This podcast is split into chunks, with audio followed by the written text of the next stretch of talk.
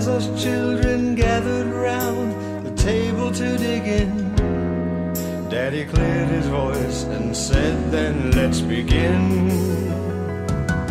Let us pray on this day of our dear Savior's birth. Our Father sent his only Son to live and die right here on earth. Let's send the praises up to heaven for our Lord to hear.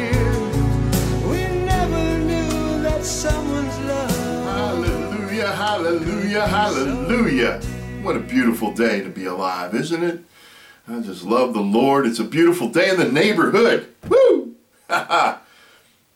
Today we're going to continue in our look at Ezekiel chapter 16 and the prophecy that God gave Ezekiel. We're going to look at the first part of this chapter and how it relates to us as believers. Don't forget to be blessed and be the blessing. Hallelujah.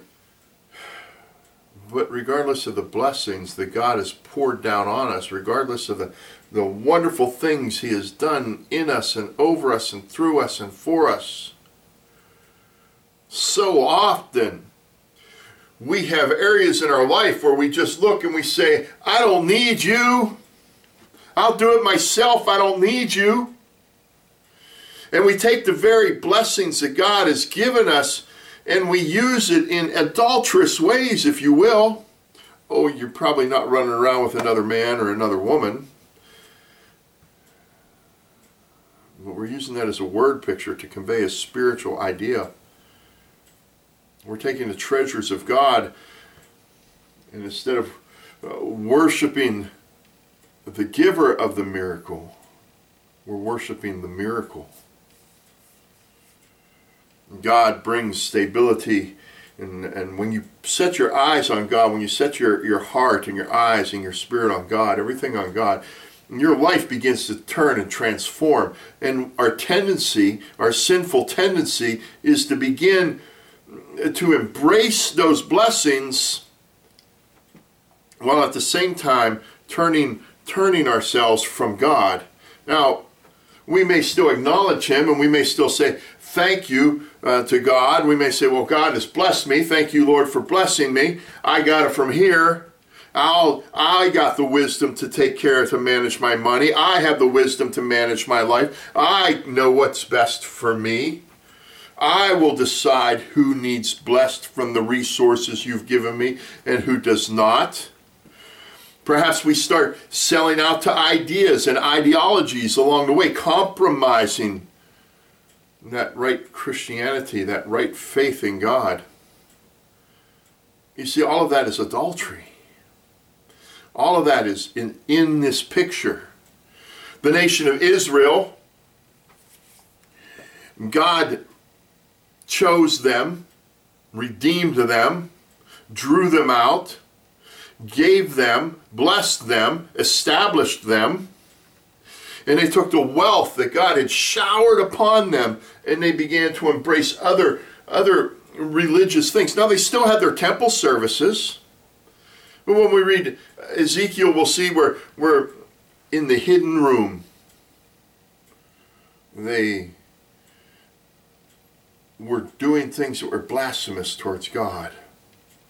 There were prostitutes, there were this, and there were that, all these things that were against the way of the Lord, that they had sold out and compromised to. And we do the same thing in our life every day. We sell out and we compromise to other things in our life. It may be to knowledge, it may be to education, it may be to our jobs, to even our spouses or our children or friends, to family members. I should compromise who I am as a believer to keep the peace in my family, to not make ripples at work. Every time we do that, what we are saying is, God, I don't need you. I got this. I'll take care. I don't need you. I'll take care of it. And we take the blessings that God has given us, whether it's the spiritual giftings that He gives us, whether it's the wealth and prosperity He gives us, whether it's the health He gives us, and we use it for something else other than God. We have turned away from Him, and so often, even inadvertently, we do this, sometimes intentionally, but more often than not, we have convinced ourselves that what we're doing is, oh, we're doing good for God. Hey, God wants me to take care of my home. God wants me to manage my wealth. God wants me to be established. I would love to help that person, but God wants me to be a good steward of my resources, and the stewardship doesn't leave room to do that for you. Or whatever the case may be. Adultery, in this respect, spiritual adultery, is sin nature that is within each one of us. What does it look like to you? Spending time before the Lord, spending time reading the Word of God, studying and digging into the Word of God and letting that Word settle down into your heart, into your spirit to define who you are, will bring confrontation with the adulterous ways that lie within us, with the sinful ways that lie within us. Because the closer we draw to God, the less we are able to hide, justify, contain the sin that sits within us. The closer we are to the light, the less room darkness has to exist.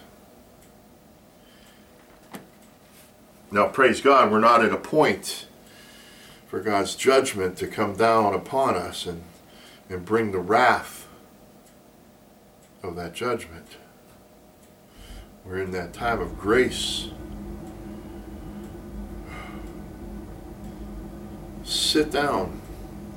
Draw close to God. Allow that which rebels against God within you to be revealed before God. Repent for it and turn away from it.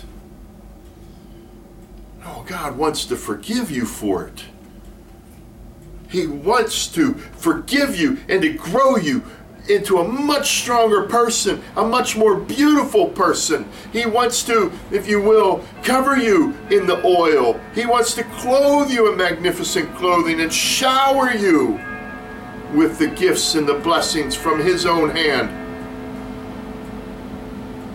But that means we have to embrace the journey. We cannot afford to be the adulterous wife. We cannot afford to be the believer who takes what God has given us and we craft it into other things. We cannot afford to be the person who says, thank you for your salvation. I'm glad I'm a Christian. I'm going to go do this. I'm going to go live that way. Oh, look, there's a good idea. Let's possess part of that. Oh, I can weave that together with my faith in the Lord. Beloved of the Lord,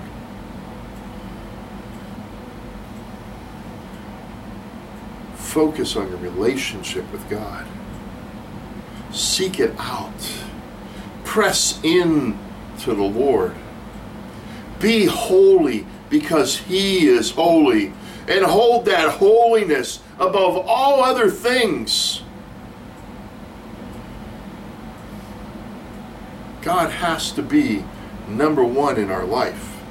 He cannot be number two. He cannot be the sidebar. He cannot be a co-chairperson. He has to be the number one in our life.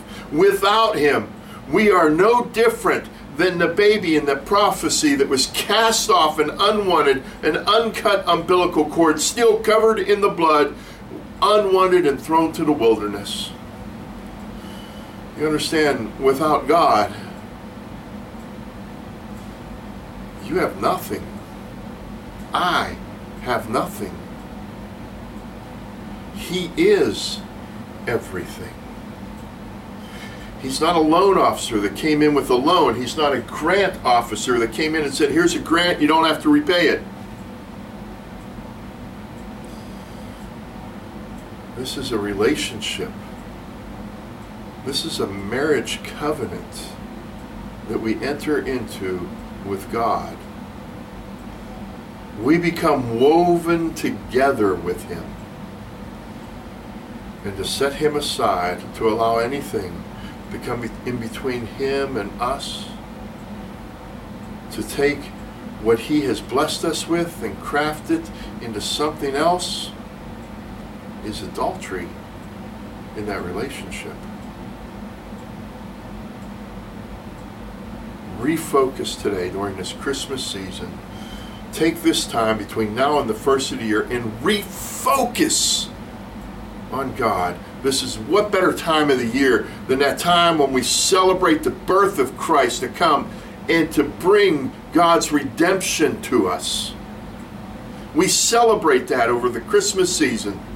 What better time than to press into the Lord, to spend more time and to really groom that relationship with God and allow Him to reveal the darkness that lies within us.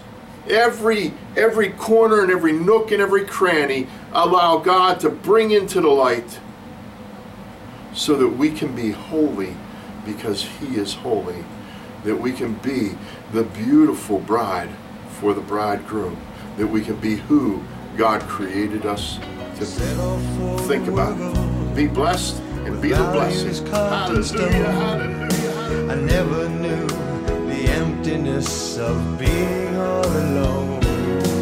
Though I'm many miles away from the home I hold so dear, Daddy's words are there still ringing in my ear. Let us pray for this day.